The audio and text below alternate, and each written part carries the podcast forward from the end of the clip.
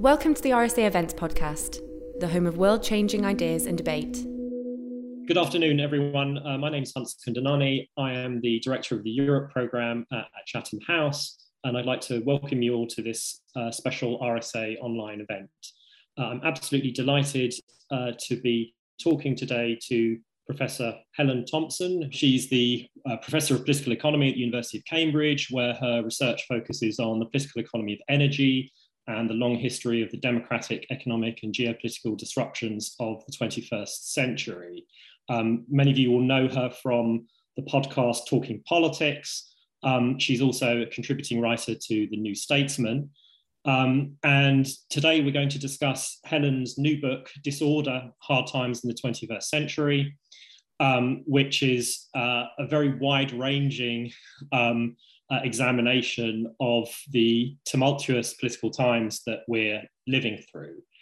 Um, it's, there's a lot in the book, um, and um, we've only got about 45 minutes or so, so I think we're probably only going to scratch the surface, uh, Helen. Um, I think what one of the things that makes this book so unique um, and so important um, is the way that it combines these three different dimensions or realms or stories that are often treated um, separately. So, in particular, um, there's a geopolitical story focusing particularly um, on energy. Um, then, secondly, there's an economic story, uh, and then thirdly and finally, there's there's a democratic story. Um, and it seems to me that there are lots of books around that look and look at each you know each of those three um, dimensions or stories individually there are also quite a few books, I think, that combine the geopolitical and the economic. Um, but as I say, I think what makes this book very unique is, is that it also brings in the democratic story. Um, and so um, I think um, we'll try to uh, discuss each of those three and, and, how they interact, which I think is probably the most interesting uh, part of, of the book. Um, I guess, though, we have to start with Ukraine because we're having this conversation um, in the middle of this extraordinary um, crisis and, and war, um, which is escalating hour by hour, day by day. Um, and energy is a big part of that story. Um, and so I wonder, Helen, if we could start by, um, by, by maybe you could tell us a little bit about how you understand the, you know the way in which the story you tell in the book, particularly about energy, helps us understand um, what's going on uh, in the Ukraine crisis right now? Well, obviously, I, I don't think that energy is the the central reason at all um, why Putin has decided that um, to invade um, Ukraine in the way in which he um, does has sorry, but energy is the context in which everything to do with this war is um, happening, including the possibilities for the European Union and the United States and NATO in responding to Putin's um, action. And I think in, in order to see this, we need to, in some ways, go back to the middle of the 1950s, and we need to go back to the, the Suez crisis and what was essentially this moment when West European countries all found that having been encouraged by the United States to rely on Middle Eastern oil in the post-war world that actually the United States was willing to use its financial power in order to circumscribe, in the case of Suez moment, lethally, the way in which the West European countries could defend what they took to be their ensuing oil interests in the, the Middle East. And there was one big, in the end, response, I think, from the Western European countries to the Suez um, crisis, which was to turn to Soviet oil that had essentially been taboo before then because of the um, the Cold War. Uh, and what we see is, is that oil relationship develops through the 1960s. And crucially, from the late 60s, early 70s, it extends to gas. Uh, and that's particularly important in the case of West Germany. And this really, I think, becomes the energy relationship between what is then the Soviet Union and West Germany becomes the base, the material basis, if you like, of Ostpolitik, the whole way in which West German um, foreign policy was recast um, by Willy um, Brandt, the Social Democratic um, Chancellor. and this relationship between Europe and uh, Western Europe and the what would become Russia continues into the post Cold War world. It continues beyond the dissolution of the Soviet um, Union, but something fundamental changes at that point because it's not only is it no longer a relationship between the Soviet Union and Western European um, countries, but between Russia and the West European um, countries. But now these pipelines, both the oil and the gas um, pipelines that had been built, now go through Ukraine as an independent country rather than Ukraine as a part of the, the Soviet Union. And from the point of view of Russian governments, and this I have to say um, was a concern of Russian governments before Putin came to, to, to power, this was a problem. This turned Ukraine into a risk for them. What happened in Ukraine was a risk um, for their sense of Russian state energy interests. When Putin comes into um, power, he pretty systematically, I'd say for two decades now, has tried to cut out Ukraine out of the transit system of Ukraine, sorry, of, of um, Russian gas. He wanted pipelines that went first under the Black Sea.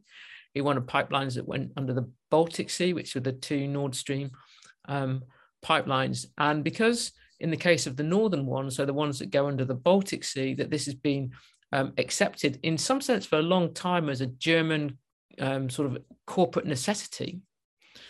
Um, this very much um, framed the way in which the Germans, in particular, thought about EU relations with Russia. And what the Germans think about EU relations with Russia is obviously more consequential in the end than what any other country um, thinks um, about them.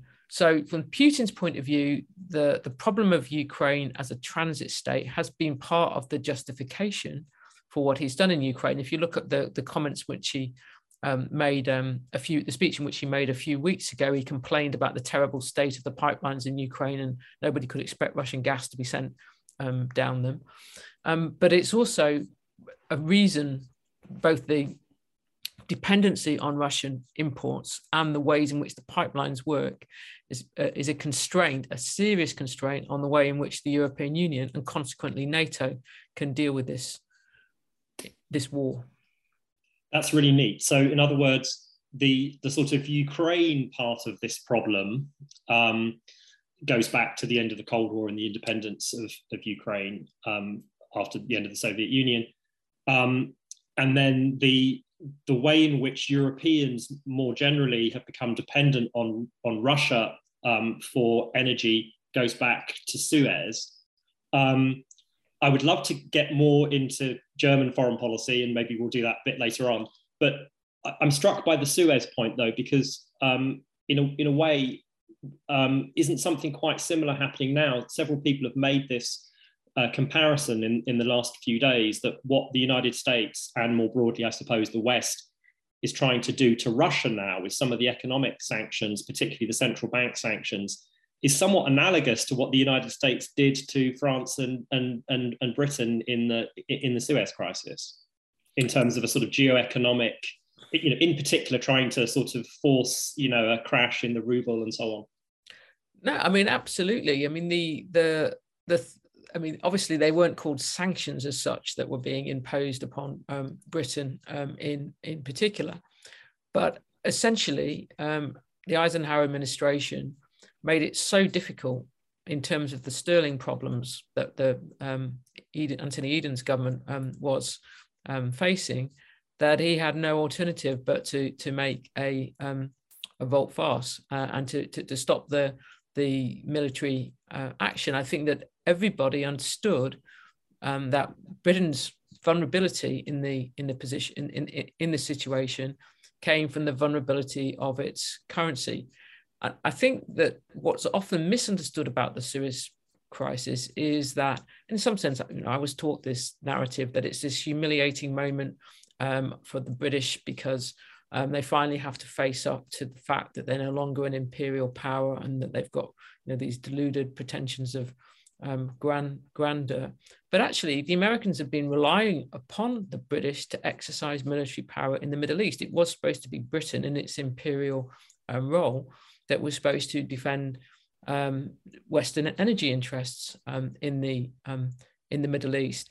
And for a set of somewhat understandable um, reasons, um, Eisenhower decided that when Britain allied with France and Israel to defend those interests, that it was unacceptable. I think Eisenhower later came to regret that what he had um, done. But British weakness wasn't its imperial military weakness at that point. It could have succeeded with military um, operation. British weakness was its financial weakness, yeah. was the weakness of um, sterling. Now, this was tied to some energy questions too, because being able to pay for oil in sterling was very important to the British um, at that point. They were in a privileged position in regard to um, that compared to other West European um, countries. Um, but the United States was able to impose its will on Britain and, and, and then, as a consequence, on France and Israel in, in 1956 because of um, the financial pressure, the huge financial pressure um, that would have ensued if Eden hadn't done what Eisenhower asked him to do. So that in turn opens up another really interesting question about the relationship between, or the sort of continuity, discontinuity between sort of British imperialism and American power. Some would say American imperialism. Um, but you know, so I think in a way we, you know, and you do this in your in in in the book is to go back even further in terms of the energy story to the sort of, I suppose the uh, transition from coal to oil, but then also how that coincides with the rise of American power. Um, so can you maybe just say a little bit about that you know where, where your where the energy story starts? Because it, it, goes even back it goes back even further than suez doesn't it? No absolutely. I mean i think that i think the energy story that i'm telling really begins in the beginning of the 20th century. I've, I've got a, prelude at the end of the, the the, the 19th century but i think that the the the, the crucial watershed is at the beginning of the the 20th century when everybody in the great powers among the great powers certainly the british and the Americans who are sort of becoming a great power um, at this point understand that the future is going to be oil-based navies, and that is what first, in the first instance, makes um, oil um, important. And this is a, Churchill that makes the transition in the British case. Absolutely, right? Churchill drives um, the British away from coal, from the coal-based navy to an oil-based um, navy, and this is really consequential because in the age of coal, obviously Britain had an abundant domestic supply. Um, he didn't need to import this from um, anywhere. It didn't need to use its imperial power anywhere in the world in order to access coal.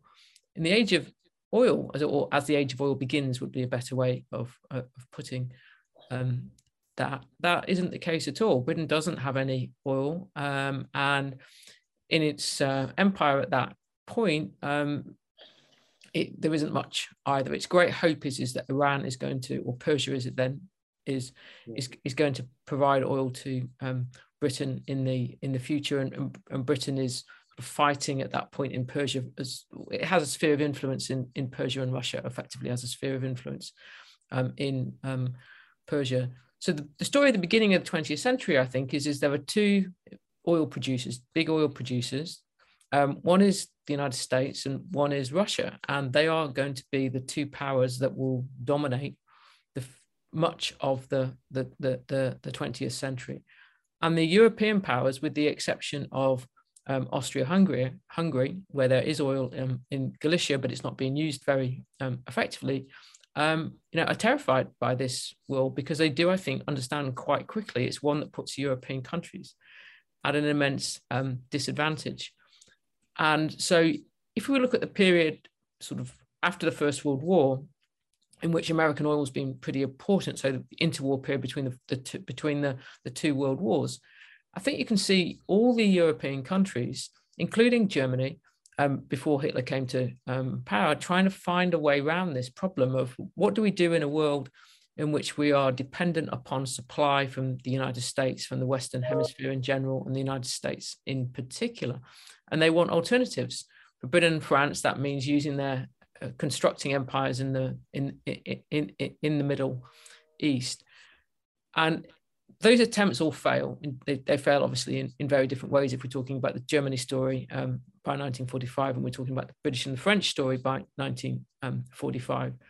But what's striking is, is that all of the, these countries at different points, including um, Britain um, for a while, have imported Soviet oil so this idea that it was okay to do oil trade with the Soviet Union, you know, is there at different points in the 19 from the latter part of the 1920s and through the um, 1930s. It's the Cold War that changes that, because the Americans in particular, they they don't want West European countries to be importing oil from the Soviet Union. By the time we get to like 1947, um, let's say, and at the same time, they don't want the, West European countries to be importing oil from the Western Hemisphere and from the United States in particular, because they're now worried about future supplies. So they encourage the Middle Eastern oil dependency of the West European countries. And then when Britain and France act to defend those interests as they understand them in the Suez crisis, then Eisenhower says, no, you're not supposed to do it that way. and I think that's such a seismic shock in Western Europe not least actually in Germany, which obviously hasn't been party to the the, the, the, the military operation in, in, in 1956, that there have to be alternatives. I mean, one alternative that's pursued is obviously nuclear power, the European Atomic Energy um, Community. But then, as we know, in the 1970s, there's a big backlash in West Germany against nuclear power. The thing that sticks after Suez in terms of looking for an alternative is the beginning of the energy relationship with the Soviet Union and then that then that gets carries through into the post-Cold War world, but with this crucial difference in that those pipelines are now going through independent countries, including actually Belarus as well as um, Ukraine, and they're not just going Soviet Union, Eastern Europe, Western Europe. Um, and obviously, it's in the 80s that those pipelines between Germany, uh, West Germany at the time, and, and, the Soviet Union begin the sort of forerunners of, of the later sort of Nord Stream and so on. Um, but can I press you a bit on on the? Um, I suppose to, to what extent these developments in terms of energy um, shape the story of international politics or geopolitics in the last century, um, and in particular the extent to which they shape, have shaped, will shape US foreign policy. You know, given that this period, you know, coincides with, you know, the sort of rise of the United States, um, and particularly after World War II, um, its sort of global role, I suppose. Um, and to, to what extent is that being being driven by by um, this uh, this energy story? And in particular, you know, the, you describe the way that the US goes from being um, energy independent to then being energy dependent to now again approaching energy ind- independence. Um, and so, you know, my, my question would be, you know, to, to what extent, you know, will that now change US foreign policy going forward? Yeah, I mean, I think that there's a big juncture in, in the 1970s uh, that it's just a, a, seismic change in the world and when the United States has to be uh, um, become a significant oil importer, and it quite quickly would be, will become from the 70s the, the world's largest oil um, importer, given the the size of American um, oil demand, which in terms of sort of per capita, you know, is on another level pretty much to everybody else's. And I think that we can see how that dependency, a lot of which means importing oil from the Middle East, um, really causes a whole set of never solved problems for the Americans about what to do about the Middle East. And they're made a lot worse at the late 1970s after the Iranian Revolution. Yeah. Um, because a lot had been bet in the first part of the 70s by Richard Nixon's administration on a relationship with Iran, including an energy relationship um, with Iran. And I think you West can Germany to go back to West Germany, that was also importing a lot of um, of oil from Iran. Right? Absolutely, and I think you can then run you can run a story about Western difficulties in the Middle East that runs from then through the seventies. Um, all the way through um, to the second um, Iraq War and its failure in a in a number of um, yeah. respects, and obviously there were different. There's different languages one can use to describe that but one way might be to see to see it as how Washington became more ambitious in the 1990s about trying to essentially turn the Middle, Middle East into an American sphere of influence. And then that came crashing down um, with the um, what happened in the second Iraq um, war. Obviously, that didn't actually take the United States out of the, the Middle East. I mean, um, Obama had got Iraq, American troops out of Iraq in 2011, and then he was they were back, not troops, but the United States was back in a war, obviously, um, with ISIS only a few years later, covering both Iraq and um, Syria. But the big change that happens in the 2010s is the shale oil and gas um, boom. Now, on the one hand, um, this is a, a, considerably to the Americans' advantage. It makes sort of dealing with that mess that they've managed to make in the in the Middle East somewhat easier because they think that they can disentangle, so they can disengage, though they never disengage from providing naval security in the in the um, in the Persian Gulf. It also makes it easier, much easier to persuade the European Union that there should be sanctions on Iran in 2011. Yeah. And those sanctions hurt Iran's um, oil exporting capacity, and that makes it possible for the Obama administration to pursue the Iran nuclear um, deal in 2015. Um, but the very nature of the shale boom and the fact that it turns the United States into, in time, in the 2010s, the world's largest oil producer, means that Saudi Arabia um, now has a competitor, not just Russia, which it's used to competing with for market share, but American shale um, producers um, too. So the American shale boom turns out to be extraordinarily disruptive of the, the US Saudi relationship. And indeed, from late 2014, the Saudis effectively, even though they're obviously in some, it's still in an alliance with with with, with Saudi, sorry, with the United States in a number of ways, they try to bankrupt shale oil um, producers in order in, order to establish um, Saudi primacy in the oil, oil market again. So that's incredibly disruptive. On the other side is is what happens is is that with the shale gas boom is is that the United States can now compete with selling gas um, to Europe with Russia, um, and this allows the possibility of really pressuring European countries um, about their dependency on Russian gas and to pressure them about which pipelines the gas is um, coming um, down. So the Obama administration is successful in bringing one of these pipelines, South Stream, one that went under the would have gone under the um, Black Sea into Bulgaria, is successful in bringing that to an end.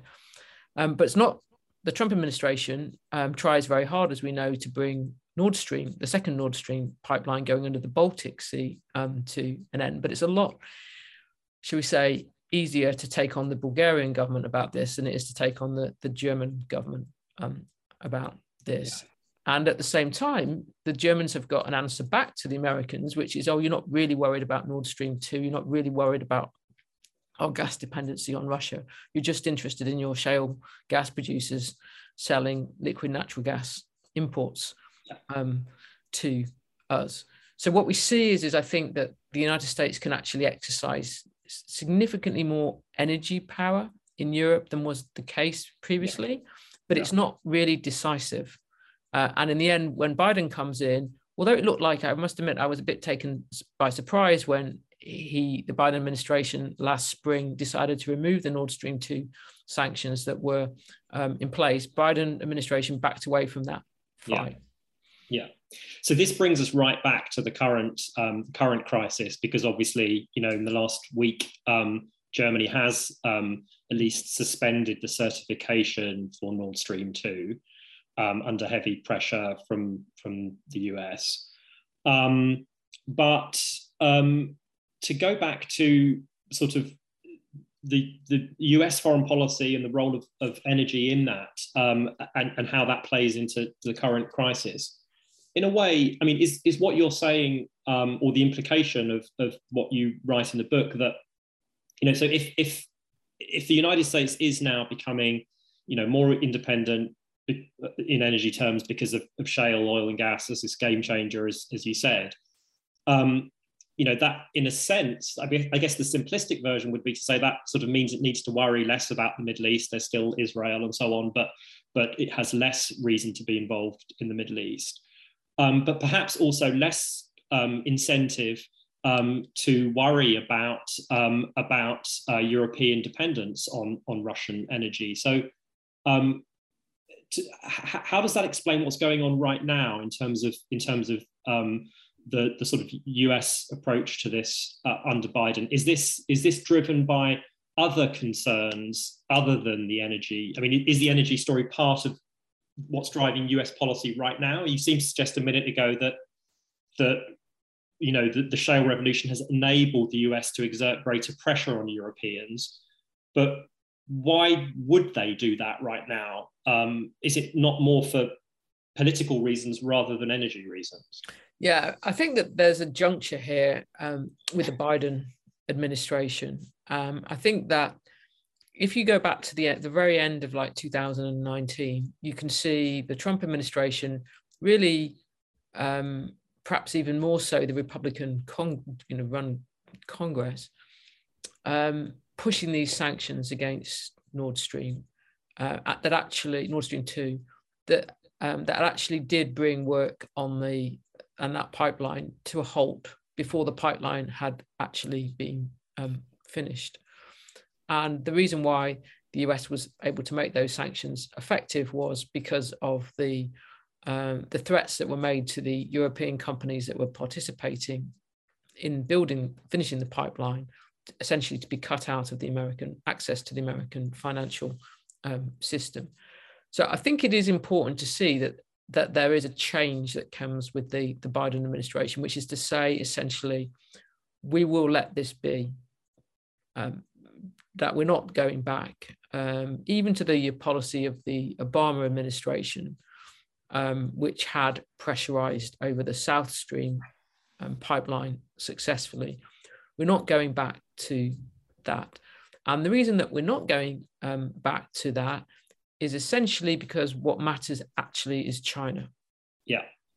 And the, the hope, which I, I have to say I thought was delusional from the start, was, was that if the Germans were essentially, to put it crudely, given what they wanted about Nord Stream, that they would be more accommodating about yeah. a, um, a more confrontational policy with China. Yeah. But actually, the same, in a way, commercial logic that underpinned Nord Stream underpinned Germany's relationship with economic relationship with China. So Strong, it's even stronger, isn't it? I mean, yeah, in lots of ways, it's even stronger. is infinitely greater. I think the other thing we, we we have to remember is is that for the Biden administration, it didn't want to have to engage in fossil fuel energy geopolitics. I think. I mean, I don't think it assumed was naive enough to assume the whole set of issues was were going to go away. But Biden obviously wanted to be a climate change president. Uh, he didn't want to use American energy power in the way in which the shale or as the shale and gas boom had allowed for in the ways of his two um, predecessors, his concern was how do we get away from fossil fuel energy uh, as um, quickly as possible? The difficulty, and this is where American foreign policy is really constrained in this respect, is, is that Biden didn't then say the corollary of that is, is we will allow um, energy prices to rise if necessary. Right. He absolutely wanted a price strategy still. So every time the oil prices were going above about $75 a barrel, I should say that now they're more like $100 um, a barrel, then, the, then, then Biden was, and, and administration officials were putting pressure on OPEC plus, which in, essentially at its heart or center has both Saudi Arabia and Russia, to increase production to bring um, prices down. And the only way I think really that the whole package of positions that the Biden administration took could be made to could have gone together would be if he'd succeeded early in getting a new Iran nuclear deal, in getting Iran back into a nuclear uh, controls on its nuclear development. And in exchange, um, Iran would have the restrictions on its oil exporting capacity or its ability to ex- export um, um, oil um, removed, and so Iranian supply could make up for the the the, the could could make up for the shortfall um, essentially. But as we know, it's not been possible to resurrect the Iran um, nuclear um, deal. I would say if we bear in mind that the last, the first Iran nuclear deal was actually quite dependent on Putin's support for it, uh, his willingness to put pressure on the Iranian regime to agree it, then the conditions that made it possible last time simply don't exist. But without it, then Biden's got a domestic problem of high oil prices that he doesn't really know what to do with. That pushes him back into, I would say, well, we've got to try and persuade yeah. OPEC Plus to increase production. But how do you do that in, in the context um, of um, US Russia relations now being what they are because of the war in Ukraine? Yeah, yeah. So, in other words, the United States is being pulled in two different directions. On the one hand, wanting to, to confront Russia, but at the same time, needing to cooperate with Russia on climate change and on things like um, the Iran deal.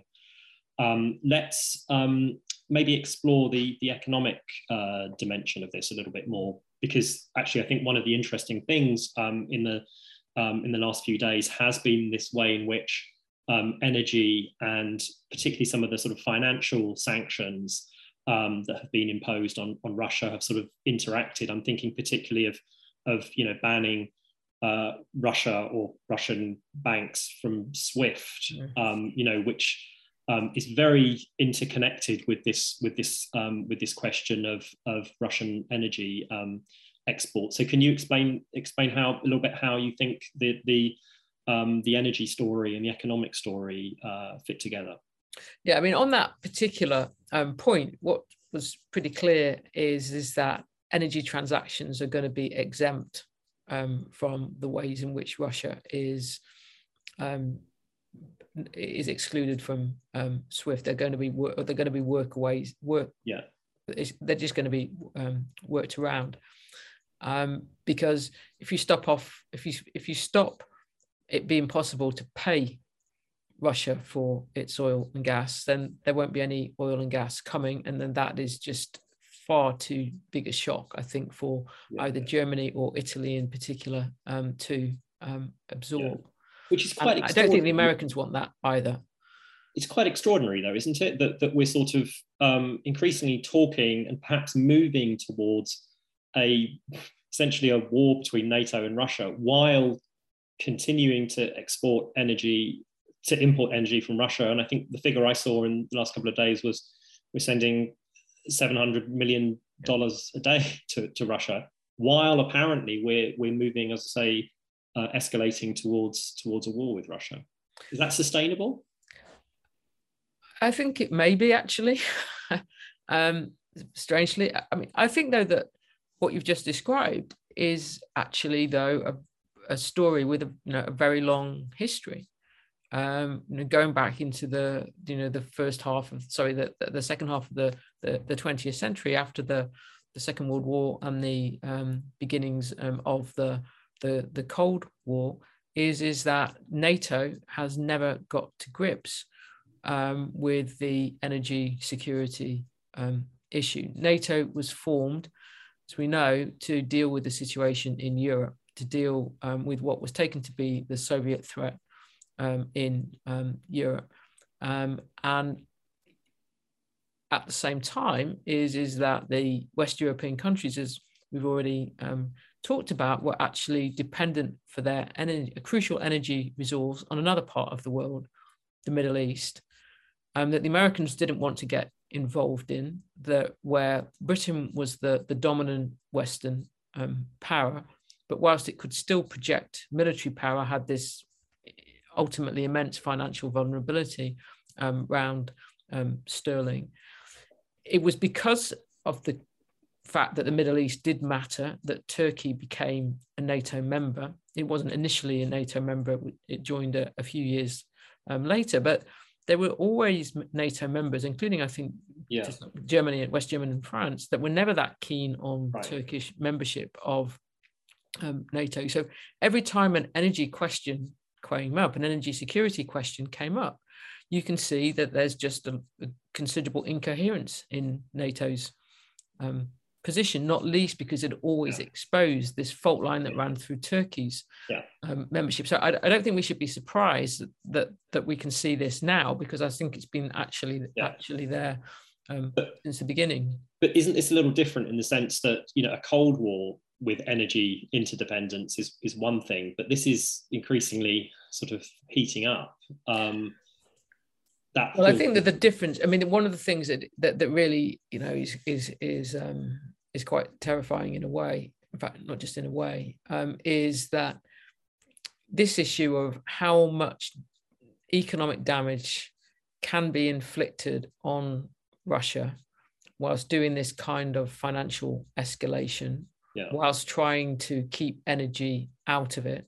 Yeah. At the same time, in which Putin is willing to talk the language of nuclear um, weapons, that's a pretty lethal yeah. mix. Yeah.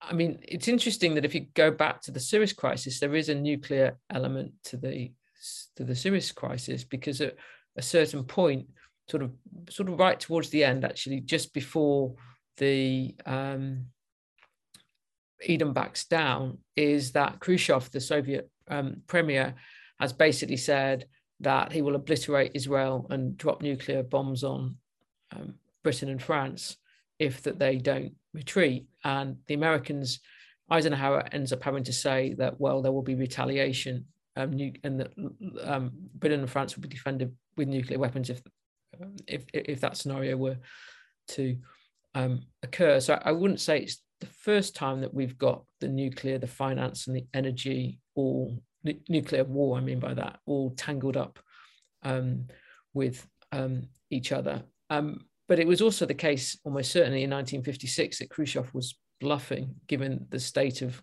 Soviet nuclear missiles at the time. I mean, as a nuclear power, so Russia is um, is, a, is a much stronger, should we just say, than it was in 1956 yeah, extraordinary how the Suez crisis feels so sort of relevant. Um, I mean, it's also a sort of under appreciated part of the origin of the European Union, which we may come back to uh, in a little bit. But let, us maybe um, just just talk a little more about um, about how again how the the energy and economic part of the story you tell intersect, because the the in the book the energy the economic part of the story starts quite a bit later and and mm. you know essentially um, around the sort of mid 1970s, um, which links back to the um, the um, the oil crisis of, of, that time. But, but can you explain a little bit more about how you, you think um, the sort of economic uh, dynamics of the last 30, 40, 50 years um, have connected with with you know that that moment and, and the energy story? Certainly.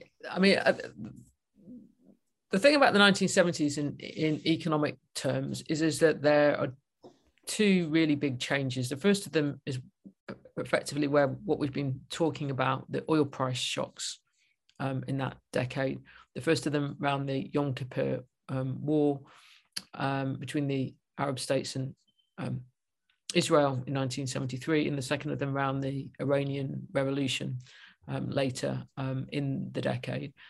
And the second seismic change is around the international financial order and the beginnings um, of the world economy as it came to be, um, in which capital could flow extraordinarily easy in vast sums over state um, borders.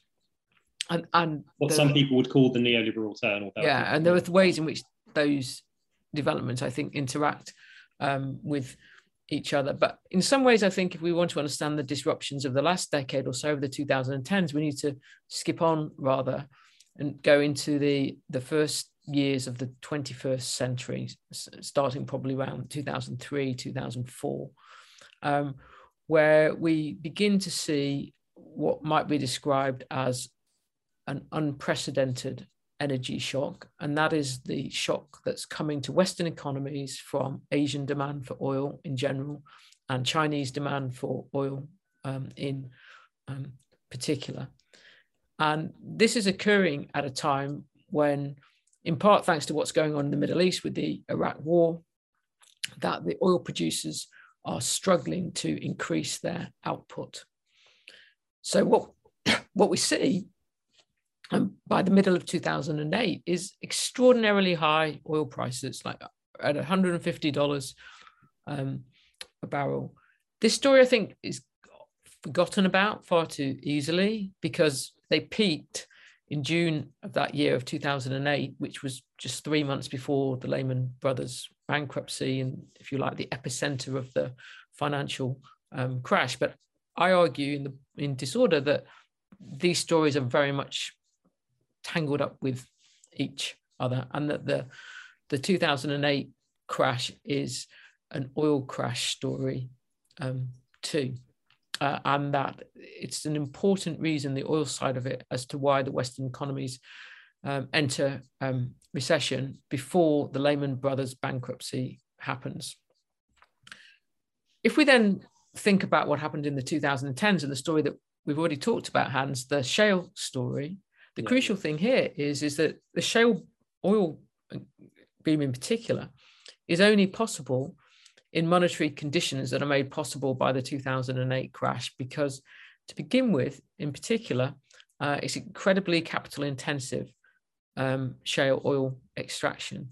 And so the very low interest rates that the Federal Reserve Board or zero interest rate policy for a while anyway that the Federal Reserve Board pursues and quantitative easing all these these policies basically create the credit conditions inadvertently in which the shale oil boom um, can um, take um, place. And it's not, I think, actually that surprising in a way once you see how the monetary dynamics and the energy dynamics interact through the 2010s. That at the beginning of the pandemic, or at least the pandemic when it was hitting um, the United States, that on North America um, and Europe. So March 2020 it's actually a, a, crash in oil prices brought about by the way in which um, Mohammed bin Salman, the Saudi crown prince, reacted to what Putin had done uh, in terms of oil decision making that actually triggers the financial crash of beginning of March 2020. So all the way through the, the 2010s, we can see the ways in which the monetary and financial um, situation and the oil situation interact um, with each other to produce some very disruptive consequences that's fascinating. So, in other words, the 2008 crash has something to do with the energy story. It's a it's an oil crash story as well, as you say, and that's a sort of under under examined part of 2008. But that in turn brings us to the democratic part of the story, because a lot of people, um, you know, in trying to explain what's been going on in our democracies, particularly I suppose since 2016, um, do reach back to 2008. Some people reach back even further to the neoliberal turn we discussed earlier on in terms of the growth in inequality, massive growth in inequality there's been since uh, the, the, the 1980s. Um, but in particular, as I say, a lot of people see 2008 as, as, as somehow, you know, at least indirectly uh, causing some of the democratic shocks that we had later on. Um, and you yourself at the beginning of the book, you know, in some ways, the genesis of this book does go back to 2016, doesn't it? You're trying to sort of understand some of the political disruption, um, and your uh, your explanation is a much more complex and subtle one that involves these different stories and and the interaction um, between them. Um, but could you just maybe, yeah, say a little bit about how um, you understand the sort of democratic uh, uh, sort of turbulence or disruptions that, that we've had in, in, in the last decade? In particular, I, I get, I, and you, you, I think you imply that the, a lot of the prevalent explanations that we've had for Brexit, for Trump, in particular, thinking of this in terms of populism and nationalism, is way too simplistic. You seem to be arguing against that. Could you could you explain a little bit more about about about why you think those those narratives are are simplistic? Yeah, if we just take the the the, the basic, I think, um, premise of the populism thesis. I mean, obviously, there's not actually just one populism thesis. I'm using that as a as a shorthand, but the the argument that essentially says that what we see in 2016 and Brexit and Trump and some um, other instances is the insertion of a nasty nationalism into democratic politics, sometimes obviously described in the language of um, nativism, and that there's these liberal democratic norms that have prevailed for a long time, and that that they are being um, assaulted in some um, respect um, by parties that get labelled um, populist and by an individual like um, Donald um, Trump. And I think that the the fundamental problem with that narrative is is that it's ahistorical about the relationship between democracy and nationhood. Now, that isn't to say um, that nationalism doesn't have many dangerous forms to it, but it is to say that you can't understand the history of representative democracy. So, the history that began in the end from the late 18th century French Revolution, American Constitution, the changes that then took place in Britain in the uh, in the 19th century and in um, other places without understanding that the democratic story is running in parallel, or the emergence of representative democracy, because it's not happening in one moment, obviously, is running in parallel um, with, if you like, if we could call it that, the age of, of, of nationalism. And this isn't a coincidence. It goes to the heart of the fact um, that in representative democracy, if, if the people are going to choose their representatives, who the people is, who have the who are the citizens who get to choose their representatives, has got to be determined. And the answer, as it historically emerges to who that people is in any instance, was in any instance, was the nation. And for a long time, actually, I think that the language of the nation, the word, sorry, the, the term the nation and the term the people were quite interchangeable um, with each other.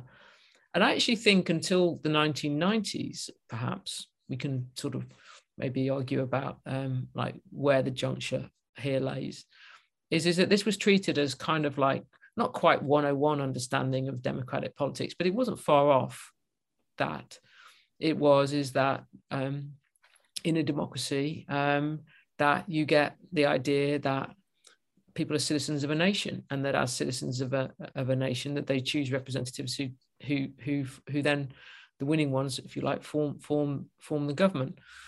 So the idea that somehow the idea of the nation and nationalism just sort of turn out as an come in as some kind of alien intervention in democratic politics in 2016 that never seemed to me to make you know any any any sense um, at all. So that that and in some sense that's perhaps a conceptual argument as well as a long history um, argument. I think the second thing i would say and I'd say this if we just concentrate on the European countries that I talk about, which is not just Britain, but um, France and Germany and Italy primarily um, too. I think that you can see from, I would say, at least 2005, um, that there has there is a significant problem of democratic legitimation of the European Union treaties in these countries. It manifests itself in different ways. In the in the German case, actually, you, I would push, push it all the way back to 1993 in the German Constitutional Court decision about ratifying the um, the Maastricht um, Treaty. And the crucial watershed year, I think, in this respect, is 2005. Um, so three years before the crash, because that is the year when the French and Dutch voters vote down in referendum referenda, the, the constitutional treaty. And what to do about that question, what to do for the EU when the constitutional treaty is being rejected becomes a massive headache. And in the end, it's repackaged as the Lisbon Treaty, and the, the message is try and keep your voters away from this, which is prevails everywhere except um, Ireland. And then when the no comes, you, you vote uh, vote again. But in very different ways, I think that that moment, the fact of how the how the Lisbon Treaty was democratically legitimated in France and in Britain, both of them by parliamentary votes, caused really lasting consequences. Yeah. And that in for the for the in the in, in the British case, it's a significant part of the story that ends up with Brexit, and it is because the Conservative Party, by this point led by David Cameron, was opposed to ratifying the Lisbon Treaty. It uh, it um, it wanted a referendum on the the the, the Lisbon um, Treaty. Uh, obviously, the treaty got ratified before the Conservatives came into office in 2010. No referendum um, took um, place, and then David Cameron was left trying to find some ways, in some sense, retrospectively, to give it democratic legitimacy. In in in the tangles that he got into all that, in the end comes his pro- comes his promise to hold an in-out referendum. I would love to talk more about Brexit. I'm afraid we've already the time has gone even more quickly than than than I thought it would. Um, maybe w- w- one final question though. Um, you you talk quite a lot in the book in, in, in talking in the democratic um, uh, story about you use these concepts aristocratic excess and democratic excess. I wonder if you could just explain those because I think it, again it gets to the sort of um, relationship or the interaction between um, the economic and the and the democratic uh, parts of the story. Yeah, well, I, I took these um, these uh, ideas from the ancient historian um, Polybius, like writing about um, the the rise of the Roman um, Republic, and the basic idea is is that all forms of government decay over time. They end up with problems that they aren't able to um, deal with, and that he argued that each form of government, so democratic form of of government, um, is in the end um, destroyed in time by democratic excess, and the aristocratic government is you know, destroyed in time by aristocratic um, excess. Uh, and the interesting question then, if we think about representative democracy, is is well, it in a way has both problems because it's a form of government that mixes, in some sense, government of the few, which was the old, the ancient, if you like, conception of what um, aristocracy was, because we have government by representatives, but it also is democratic because citizens choose these representatives. So I started from the premise that that representative democracy has got the propensity to both problems. And I think it's got more of a propensity in the end to aristocratic excess than it does to democratic um, excess. And the way in which I connect, I think, the economic story that I'm telling with the democratic story that I'm telling is, is that from the 1970s, the, the international the changes in the world economy ultimately lead to problems of aristocratic excess um, for um, Western countries. And in some sense, they are, though, made worse by the lesson that politicians take from the 1970s is, is that democracies have got a problem economically with democratic excess because they take the lesson of the 1970s to be democracies produce inflation. And because democracies produce inflation, we need to hand over monetary policy to independent central banks and we need to worry about inflation above um, all else. And I think that that was an incorrect diagnosis of the 1970s, and that actually what it ends up doing is actually making some of the problems of aristocratic excess worse. Yeah, I would love to talk more about this, um, and you know, in particular about the EU. We didn't get to touch more on on on German foreign policy. Um, hopefully, we'll have a, a, chance to do that another time. In in, in the meantime, um, please do buy the book. Um, it's absolutely fantastic. I think what it shows is that everything is more complicated than you thought it was. Um, and in particular, you know, our problems didn't start in, in 2016. Um, you can also discuss it uh, with us on Twitter um, using the hashtag uh, RSA disorder. Um, and uh, and I guess all that remains for me to do is to thank you, Helen. This was a great discussion. I wish we would have had longer. As I say, I feel like I said at the beginning, as if we just scratched the surface. Um, but thank you for um, thank you for uh, for discussing the book with me. It's been a pleasure, uh, Hans, and I hope we can carry on talking too. Thanks for listening. If you like this podcast, head to our YouTube channel for inspiring talks, interviews, and animations.